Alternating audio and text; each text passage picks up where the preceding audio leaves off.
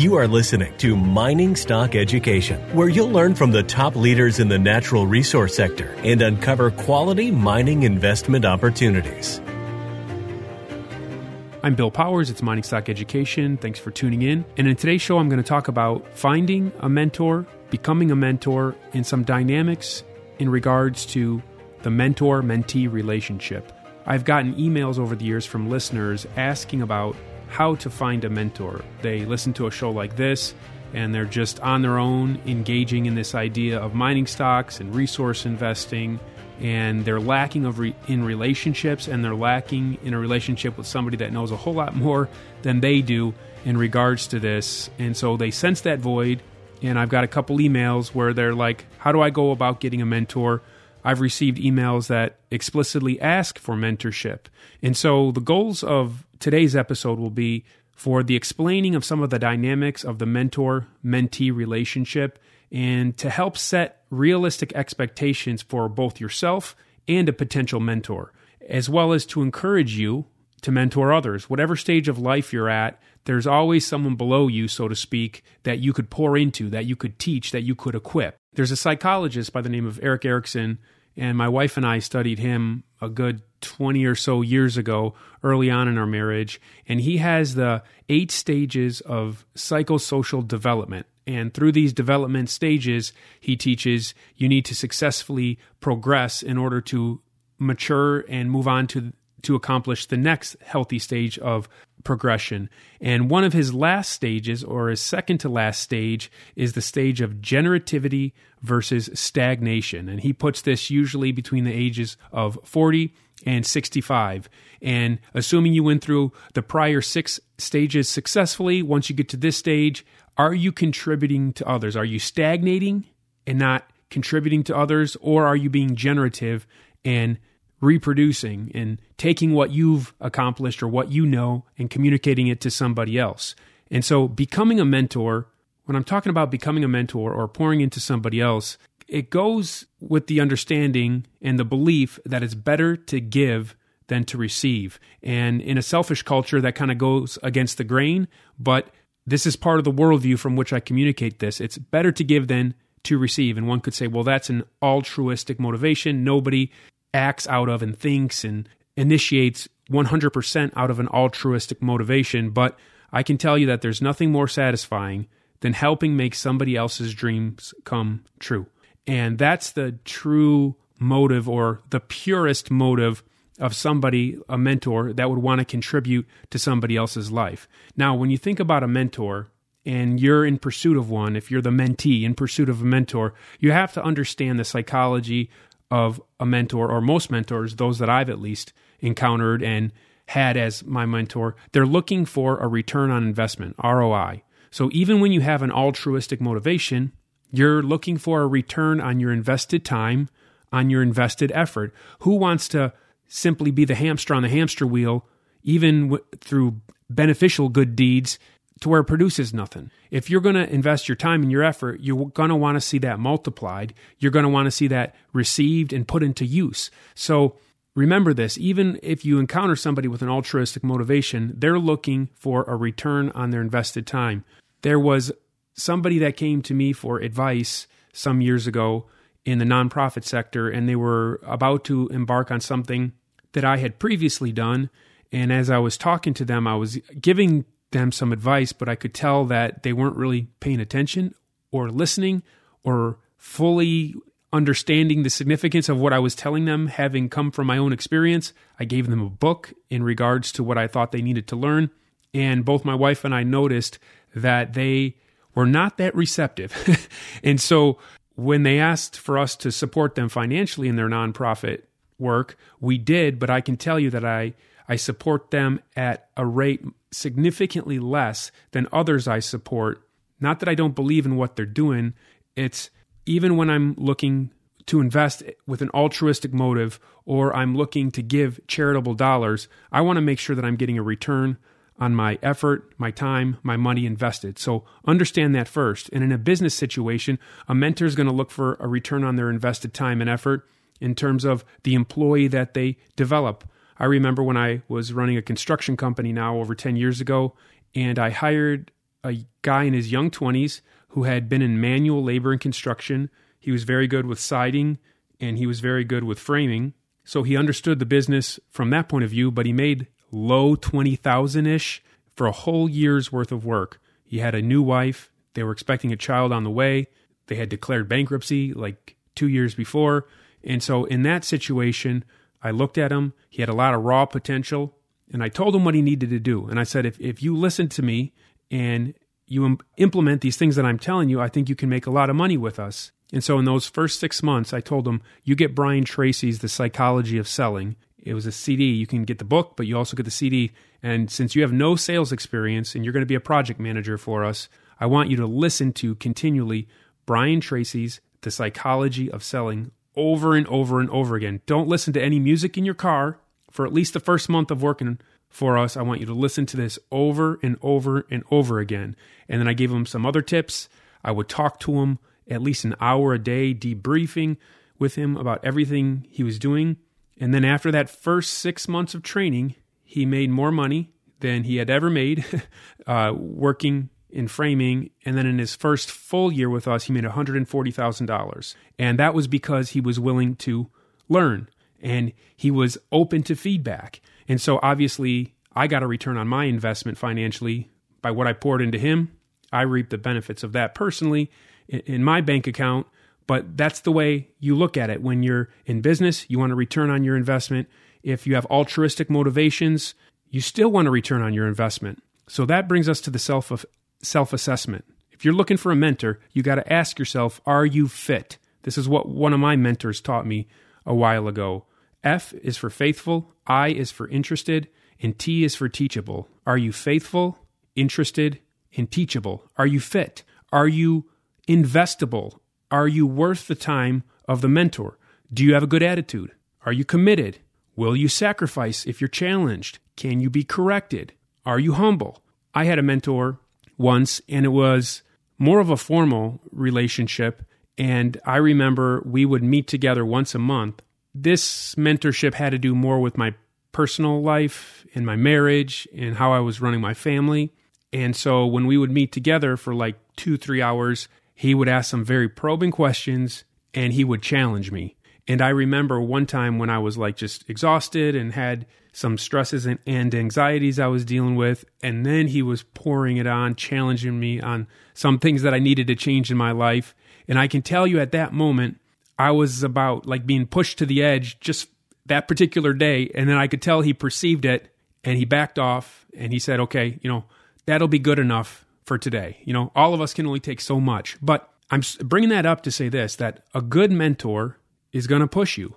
A good mentor is going to be saying, Are you receptive? Are you worth their time? So if you're looking for somebody to pour into you, you have to ask yourself, Are you fit? Are you faithful, interested, and teachable?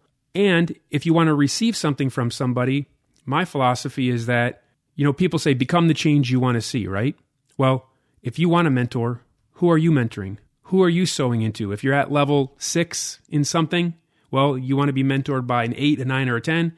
Well, go find a two, a three, or a four and help teach them what you know so that they can become a six as you endeavor to become an eight and then a nine and then a 10. So, sow into others what you want to reap in your life as well.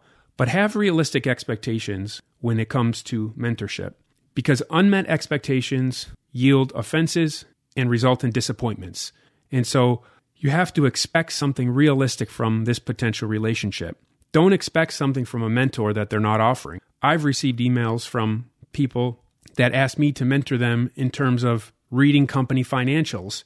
And recently one of my responses was like i'm not even your guy for that that's not number one that's not what i'm offering and number two i'm far from an expert in that there's people that teach only this in fact as i pointed as i said when i responded i said listen i when i had to learn about the discounted cash flow method and the time value of money. I said I watch so many videos on YouTube because there's people just doing great whiteboard teachings for free you can watch on YouTube. And then I I took some paid for online courses on how to read financial statements. And I'm no expert by any means.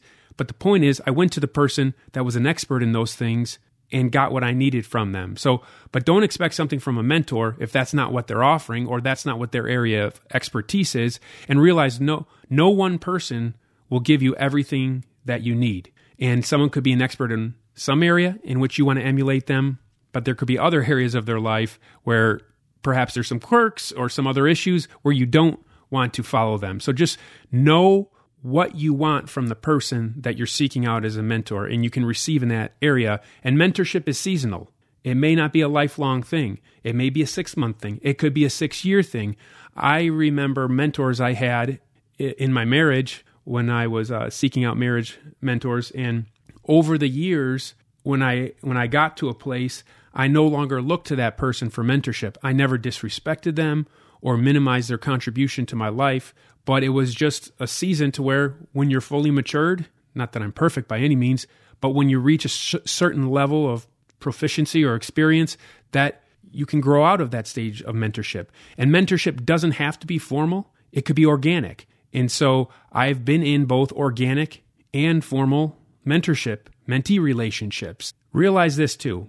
When you see something in a mentor or someone that you want to pursue for a relationship because you want to learn of them, you have to realize that leaders have different circles of influence and intimacy. Now, if you look at the leadership model of Jesus when you study the New Testament, you'll see that he interacted with the crowds. He'd sit down on the side of a mountain and he would teach to thousands upon thousands of people. Then he had the 70, where you read passages to where when he wanted to send people out with his message and in his mission, he sent out 70. And then he had the 12 disciples that were with him all the time.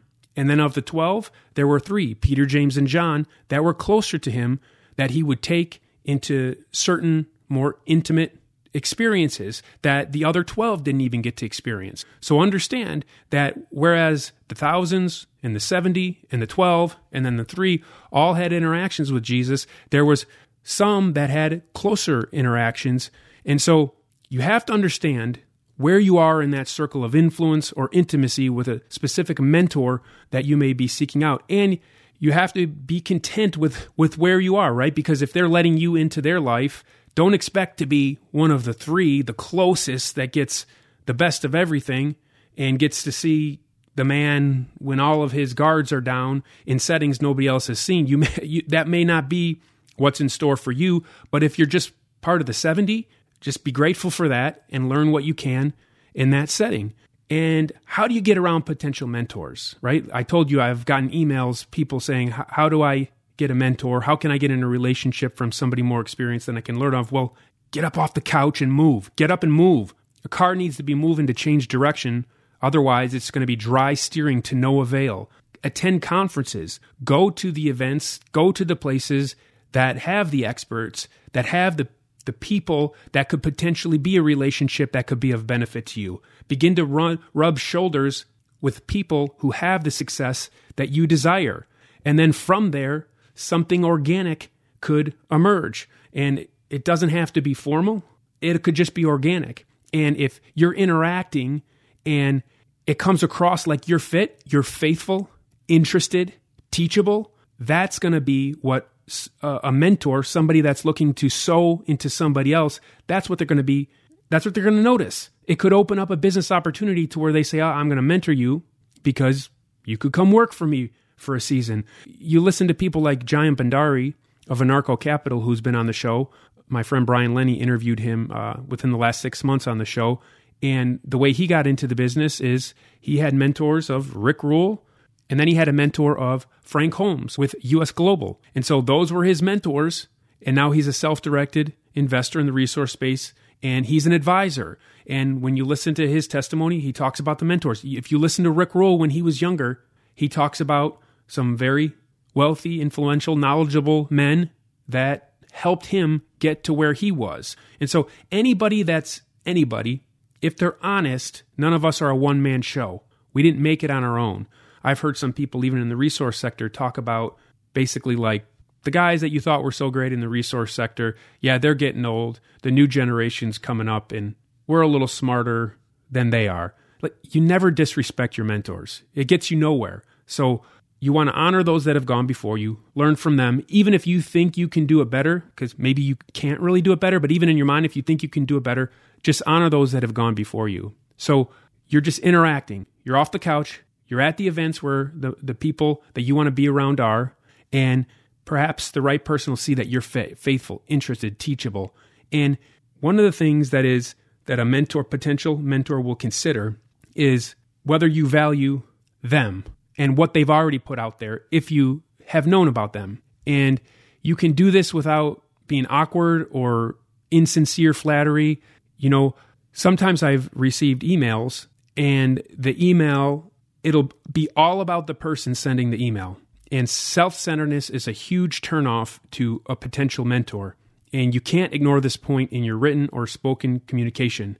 Don't lead with what you want. When I was in the construction business, we would tell the project managers, don't go into the house with commission breath because they're going to smell that. It's going to be all about you. But go in there, try to figure out what their problem is, and then try to solve their problem. And in doing that, it's focused on the person, and hopefully you have the product, you got the crew, you got the expertise at the right price, and you can win the business. And you get the commission, and you can feed your family. But if you go in there leading with what you want, you want, you know, they don't care. They didn't invite you into the house for that reason. It's what's in it for them. That needs to be your mentality. And so I've received emails, and the first line of the email is what the person wants. And then maybe the person just talks about themselves. And I will tell you that 95% of the time, you're not going to get anywhere if that's how you lead. But if you lead showing that you value the person you're reaching out to, and again, I'm not talking about insincere flattery or being awkward, but if you mention something specific that that person has shared and why it's been an impact to you and how that has changed your perspective or contributed to your life or helped you solve a problem, that lets the person, the potential mentor you're approaching, know that you take seriously, that you value what they offer. And it's not just a specific, oh, I appreciate this general thing about you. No, I appreciate this specifically. And they teach you this, by the way, in good sales training classes, especially when you're doing cold calling business to business, or if you're applying for a job. If you're, apply, if you're applying for a job, you have better have researched what that company is trying to accomplish, and then you lead with your resume, marketing your resume according to what that company is trying to accomplish and how you can help that company accomplish what they want. So these are just some tips, you know, just some ideas that you can consider if you're wanting to be mentored and get into a relationship. How you come across is crucial. Are you fit? Are you worth their time?